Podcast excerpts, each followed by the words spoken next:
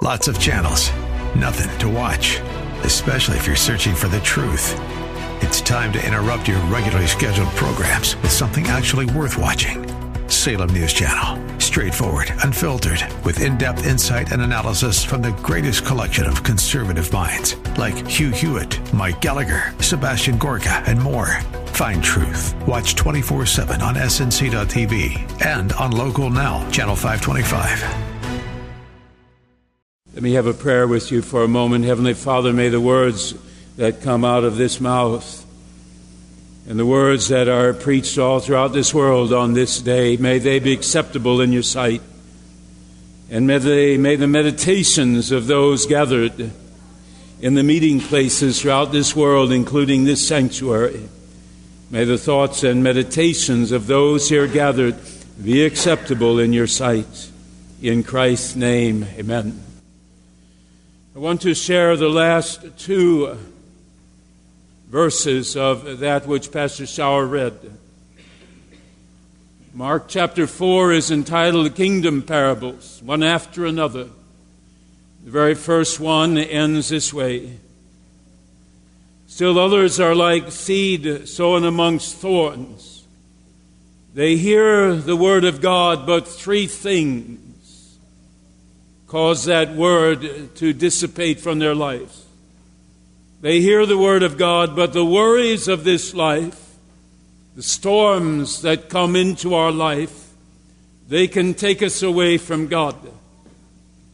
And then it says the deceitfulness of wealth, thinking that if we have wealth, we're going to take care of everything that needs to be taken care of on this earth. The deceitfulness of wealth leads us away from God. And then it mentions a third thing the desires for other things will lead us away from God. The desire for other things. Let not the wise man boast in his wisdom. Let not the strong and powerful man rejoice in their strength. And let not the wealthy man rejoice in his wealth. Let him who lives on this earth rejoice in God Himself. Worries of this life, deceitfulness of wealth, the desire for other things, they come in and choke off the word. Others, like seed sown on good soil, hear the word, accept it by the Spirit's grace and produce a crop 30, 60, even 100 times what was sown. I have shared the story on rare occasion. True story. Read it many years ago. Willow Creek worships 25,000 people every weekend. No less, no more, as time has gone by. 25,000 people. Some 10 years ago, the richest man in that congregation, worth hundreds of millions of dollars, he passed away. A day after he passed away, a custodian at Willow Creek likewise passed away. The custodian at that church was about the friendliest human being you'd ever meet. If it was raining outside, he'd get your keys and he'd walk a half mile, a mile out to get your car and bring it to you. Whenever anyone came into that church, he'd say, Do you need coffee? Do you need donuts? Can I help you with anything? He was a very treasured individual, not because of his wealth, but because of his kindness. One day, the richest man in that congregation died. Very next day, the custodian died. The services were held there at Willow Creek. The wealthiest man in that congregation, when he died, there were five people that came to his funeral. Five people. When the custodian died and they held his funeral, there were a thousand people that came to his funeral. Thousand people. It leads me to today's text, my final sermon during this program of stewardship. Listen very carefully to 2 Corinthians 9. Remember this one thing whoever sows sparingly, whoever sows sparingly of the time God gives you on this earth, of the talents that God gives you on this earth and the treasures that God gives you. Whoever sows sparingly, whoever says, My time belongs to me, my money belongs to me, and my talents belong to me, whoever sows sparingly will reap very sparingly if you throw nothing out of your time, if you throw nothing out of the talent God's given you, and if you throw nothing out of the treasures God has given you, you will reap sparingly. And whenever I read that, I cannot help but think of the richest man of 25,000 who worship at Willow Creek, and five people come to his funeral. Whoever sows sparingly will reap sparingly. If you do not use your life to reach out to others, no one's going to know about you. If you care for no one else, how can anyone care about you? And then it says, Whoever sows generously will reap generously. And whenever I read that, I think of that custodian did he have a lot of money? No. Probably had none at all. What did he have? He had a kindness and a compassion about himself. And that kindness and compassion leaked like a sieve out to others. When the Bible says, Let your light so shine before men that they may see your kindness and give glory to God that He placed you in their lives.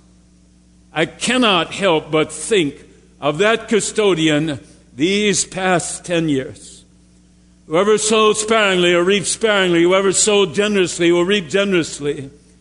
Let each man give as he has decided in his heart. Not because someone is forcing you to give, because the motive will be obvious to those who are receiving from you. God is able to make all grace abound unto you, so that in all things and at all times you will have all that you need, and you will abound in every good work. The one who supplies seed to the sower and bread for the eater will supply and increase your store of seed and will enlarge the harvest of your righteousness so that you'll be made rich in every way and you can be generous on every occasion. And the blessing of your generosity will not only touch the lives of others, but it will cause them to give thanks to God. And then I cannot help but think of one verse, it's Luke 16:10. If God has entrusted you with great things and you fail in those great things, God removes. And if God has given you small things and you are faithful in the small things, God will bless you with larger things.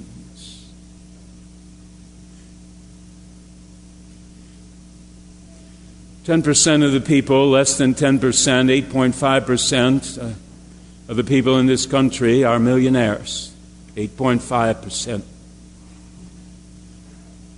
One of them made himself known to me earlier this week. A significant, exceedingly touching moment in my life. I talked with him for two hours. He said to me, My parents were very, very poor. I would go to school with my shoes taped together with duct tape because there were seven of us in the family. And there was more than one occasion when we had no food in that refrigerator. And my father would lead prayers Heavenly Father, the refrigerator is bare. Can you bring this family some food? He said, as a young boy, 10 years of age, he had one goal, and that was to be a millionaire before he left this earth. He told me that four years ago he reached that goal. He reached one million dollars. And he said, I was uh, so surprised at how empty I felt inside. I thought that when I reached that goal, 55 years after I had set that goal, I figured that when I reached that goal, it'd be the happiest moment in my life. But he said it's one of the most empty moments I ever had. I said, Why do you think that was? He said, I'll tell you, Pastor Strand, I'll tell you. Before I ever came to that amount of money, I used to be very generous with what I had because that's how my parents were. Part of the reason that I had duct tape around my shoes is because when they had some extra money, they would say to me, neighbor next door, or the cousin, or whoever, they need this more than you need new shoes. And he said, Pastor, they weren't being mean to me. They were just saying, this money needs to go help others. And that's how I was a great part of my life. But the wealthier I became, and the closer I came to that goal, the more selfish I became with what I had. He said, Pastor, when you preached that sermon about the man building bigger barns, and then when he had built everything and said, Now I can eat, drink, and be merry, and that night he died, he said, That sent chills up and down my spine. Because I sat and thought, what if I have a heart attack and what if I get cancer? And what if all I have to show to God is that I have $1.8 million in the bank? What does that mean to God? We talked for two hours. We talked about Zacchaeus. He brought him up. Said, You mentioned Zacchaeus' greatest joy he had was giving away half his wealth. One of the most significant moments I've ever had in the ministry.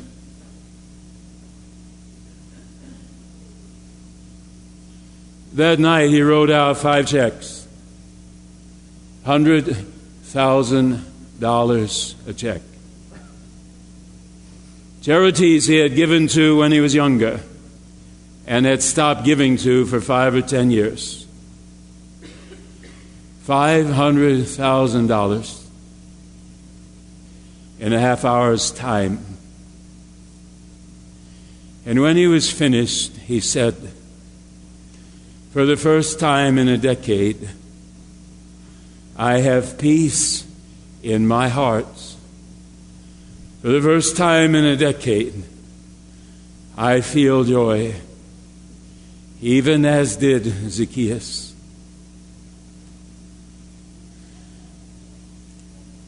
I shall remember that moment for the rest of my life. 70% of the families in America they live paycheck to paycheck.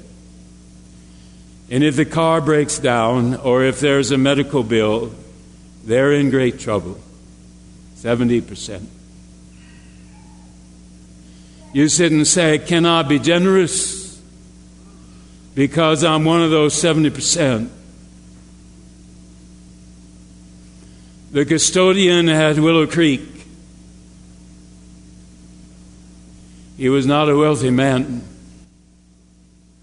But he touched at least a thousand people's lives. That custodian touched at least a thousand people's lives because that's how many came to his funeral. God owns all the wealth that exists in this world. He owns everything. And He loans to us this life. He loans us our time. Paul, I'll give you at least 64 years. Jonathan, I'll give you 27. Albert Strand, I'll give you 87. Dorothy Strand, I'll give you 87. He loans us our time on this earth. He loans us our talents. Some are good with mercy, some are good with finances, some are good with grace. And He loans us our treasures on this earth. He will loan you the paycheck. And He'll say, Ten trees in the garden. You can eat of nine of the trees. But one tree, or ten percent, or one tree, shall not eat of. Tithe belongs to me. I mentioned in a sermon a month ago, and maybe this affected that gentleman.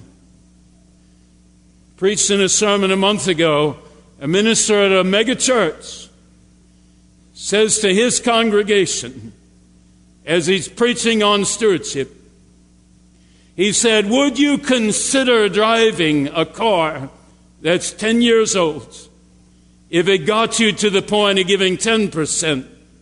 to charity or church?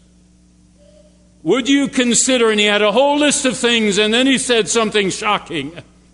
Couldn't believe he had the courage to say this to the 15,000 people that were sitting there, many of them very rich because that's the portion of Dallas, Texas he lives in. He said, Would you consider selling your house and buying a smaller house so that you could give God 10% what he's given you. That minister had a lot of courage. God owns everything. Loans us our time, loans us our talents, loans us our treasures. He asks us to do one thing with them. Do not live for yourself I give these things to you so that you can touch the lives of others. And if you do not believe me, you have to look at Matthew 25. If you do not believe me, you have to look at Matthew 25. He said to those on his right hand, The time I loaned you, the talent I loaned you, the treasures I loaned you.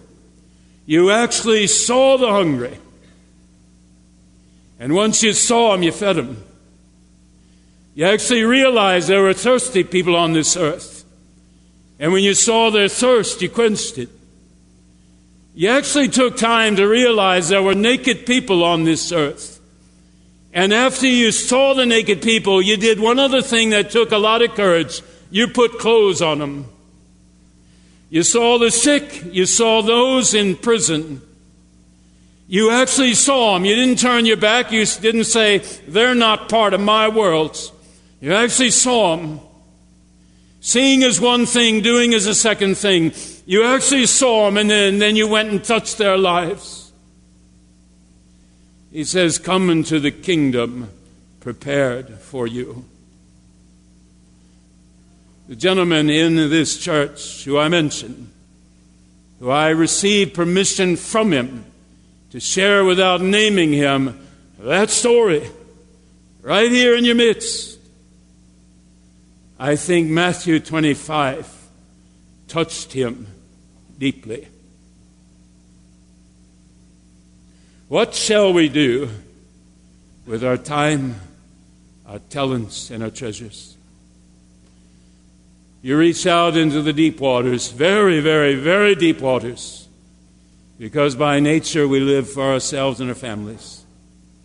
You reach out into the deep waters, and you say, God, that which you have given me shall not all, no longer be used for the shallowness of my life, it shall be used for others.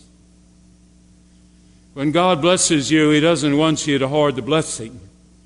He doesn't want you to become a stagnant pool of water. John 7:38 when he blesses you streams of living water enter you from God. And he never means those streams of living water to just stay inside of you. He shudders if they just stay inside of you. He says the streams of living water are to flow out to others. Closing word, widow of Zarephath, 1 Kings 17. Elijah comes to the village, says to the woman, I'm hungry, give me something to eat. The widow of Zarephath says to Elijah, Cannot help you. I have enough flour to feed myself and my boy tonight enough flour to feed us one more meal. And then she says to the prophet, Then we shall die. I cannot feed you. Elijah said to her, Bake me a biscuit. Bake me a biscuit. Feed me first. And I promise you, there'll be enough to feed you and your child every single day for months. She fixed him a biscuit, and every single day there was oil and there was flour. She trusted God. There was only one person that Jesus ever pointed out in the Bible and gave him praise for what they gave to him. We hear the story of the rich man who couldn't give up his wealth and walked away sadly.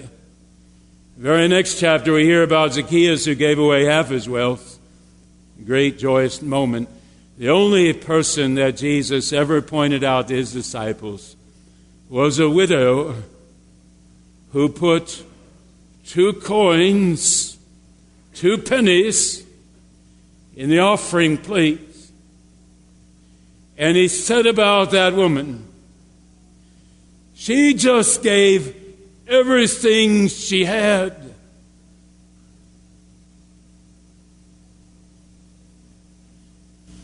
Last week I talked about contentment.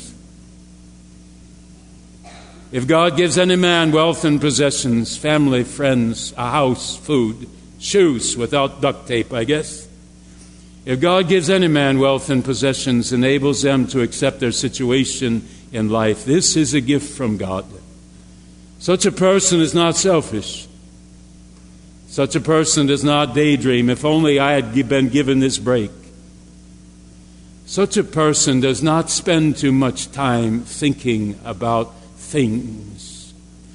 God keeps them occupied with gladness of hearts. The richest man in that congregation. Five people come to his funeral. That's what not that's not what affects me so deeply. What affects me so deeply is his life must have been so cold, so cold. And the custodian who had basically nothing, had a thousand people come. Why? Because he used what God loaned him for the exact purpose Jesus describes in Matthew 25. He loaned what God gave him to reach out to others. My last stewardship sermon, at least for this particular year Much to think about, I would suppose, for me and for you. God's grace is sufficient. Would you rise as we pray?